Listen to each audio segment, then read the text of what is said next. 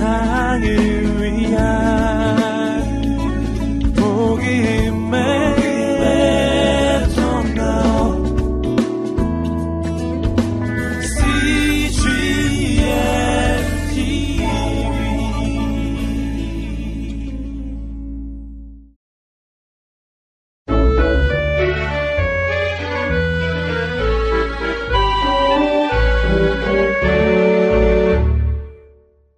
(90일간의) 행복한 말씀 여행 (55일) 에스라 말씀입니다.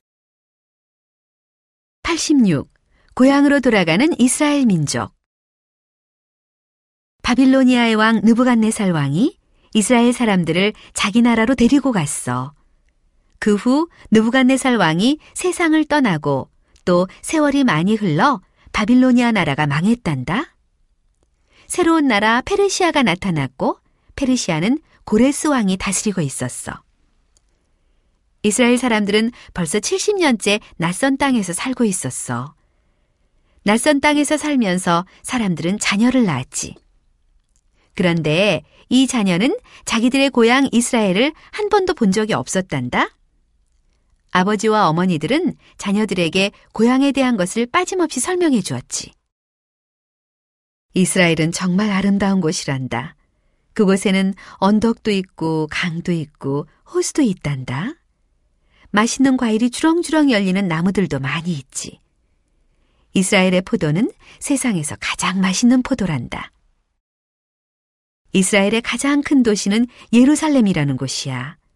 그곳에는 다윗 왕과 솔로몬 왕, 히스기야 왕과 여호야긴 왕이 살았지.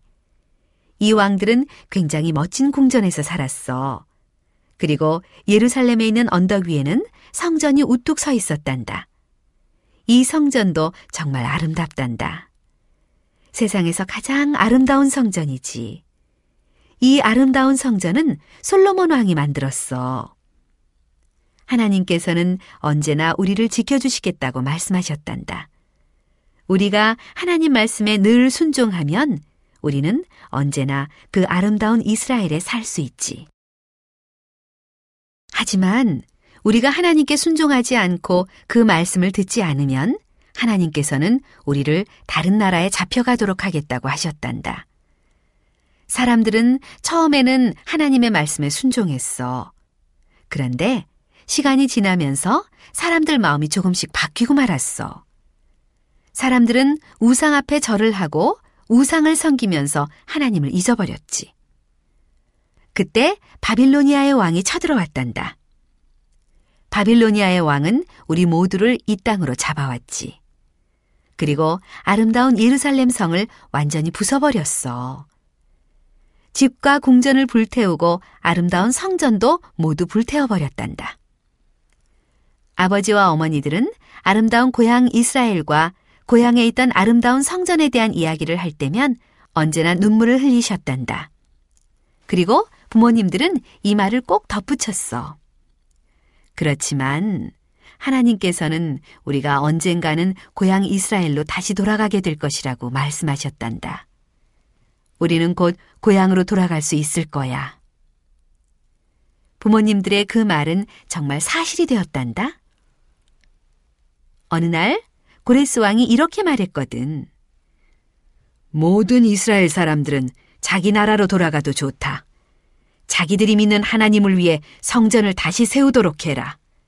그곳에서 하나님께 제사를 드리도록 하라. 내가 이 모든 것을 허락하는 것은 이스라엘의 하나님께서 나를 잘 지켜주셨기 때문이다.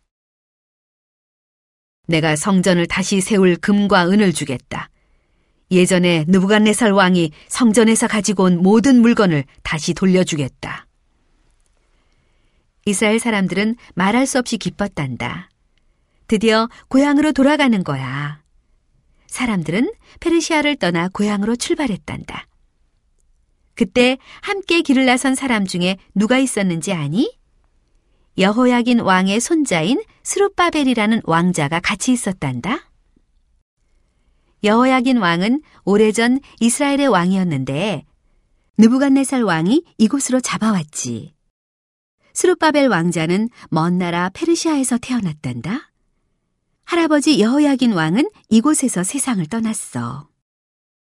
수르바벨 왕자는 고향 이스라엘을 한 번도 본 적이 없었지. 이제 수르바벨 왕자는 다른 이스라엘 사람들과 함께 이스라엘로 돌아가게 된 거야. 수르바벨 왕자가 자기 할아버지의 뒤를 이어 이스라엘의 왕이 될 수 있을까? 아니, 그럴 수는 없었단다.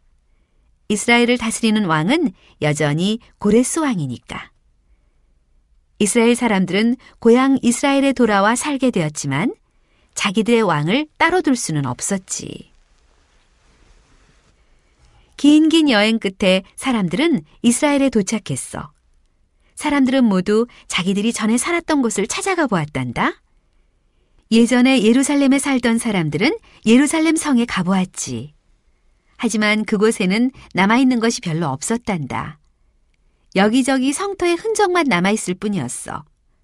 무너진 벽돌 사이에는 잡초가 무성하게 자라고 있었지. 예전에 성전이 서 있던 자리에는 불타버린 나무더미와 부서진 벽돌만 잔뜩 쌓여 있었단다. 정말 끔찍한 광경이었지. 사람들은 당장 팔을 걷어붙이고 일을 시작했어. 먼저 모든 쓰레기를 치웠단다. 예전에 집이 서 있던 곳에는 새로 집을 지었어. 예루살렘 성은 차츰차츰 본래의 모습을 찾아가는 것 같았어. 이제 성전을 다시 세우도록 합시다. 스루바벨 왕자가 말했단다. 모두 성전 세우는 일을 돕도록 하시오. 모든 사람이 자기 일처럼 열심히 일했지. 얼마 되지 않아 성전의 벽이 조금 세워졌어. 하지만 지금의 성전은 예전에 서 있던 성전과 도저히 비교할 수 없었어. 오래전 솔로몬 왕이 세운 아름다운 성전을 직접 본 노인들은 초라한 지금의 모습을 보고 슬퍼서 울었단다. 하지만 솔로몬 왕의 성전을 본 적이 없는 젊은이들은 지금의 성전을 보고 기뻐했단다. 새 성전이 완성되기까지는 많은 시간이 걸렸어. 새 성전을 짓는 동안 적들이 여러 번 쳐들어와 이스라엘 사람들을 괴롭혔거든. 그때마다 성전 공사를 멈추어야 했지. 하지만 마침내 새 성전이 완성되었어.